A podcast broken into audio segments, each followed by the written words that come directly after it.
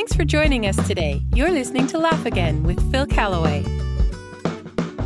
Jason and Shauna Caldwell are in the studio with me today. Their story went viral when they lost their sons Jordan and Evan five years ago. Jason, you have been successful in the business world for many years. Did this loss change you in any way when it came to doing business? Well, absolutely. The reality is that children represent a tremendous amount of motivation.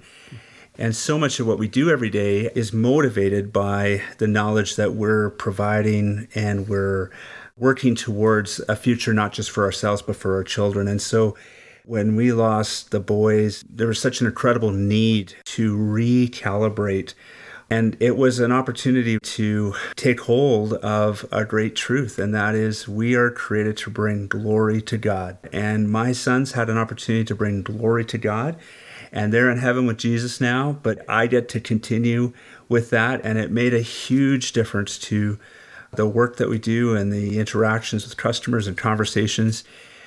Everyone would call what happened to Jordan and Evan a tragedy, but the only real tragedy is someone entering eternity without having a personal saving relationship with Jesus Christ. And so, this is a huge motivation to live a life that is a sweet smelling aroma for Christ, but also trying to take advantage of opportunities to share with people what they need to know so they can have a personal relationship with Christ. Mm-hmm. Jason and I are fairly private people, and so when this hit the media, it was humbling for sure.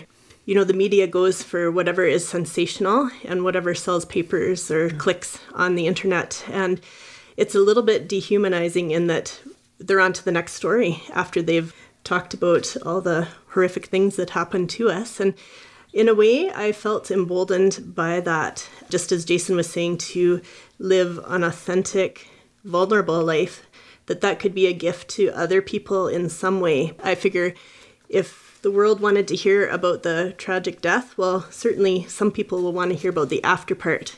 And so our posture has been one of, okay, let's just walk this out and be mm. very authentic about it. Shauna, you said to me prior to this, no one would have invited me in. Can you think of some opportunity or conversation that came about because of the great sacrifice that you both have paid and because of what God can do.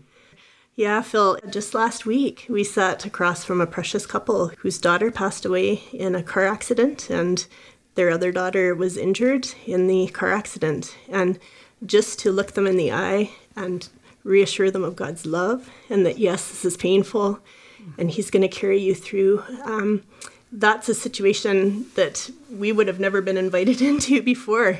Someone wouldn't have come to me to talk about a suicidal child or anything like that before, and I wouldn't have had a clue of what to even share. Mm-hmm. So the Lord has really been working on us. Mm-hmm.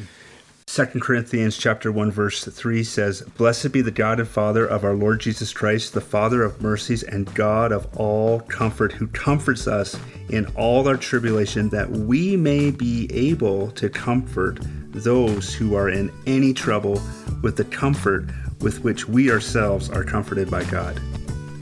It's an amazing thing for me to watch you read that out of your son's Bible now that he's in heaven. Thanks for being with us, Jason and Shauna. Thank you for listening. We'll see you again on an upcoming Laugh Again.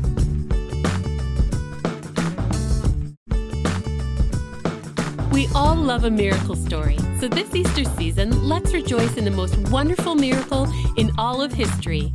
Our Savior conquered death and made a sacrifice that changed everything.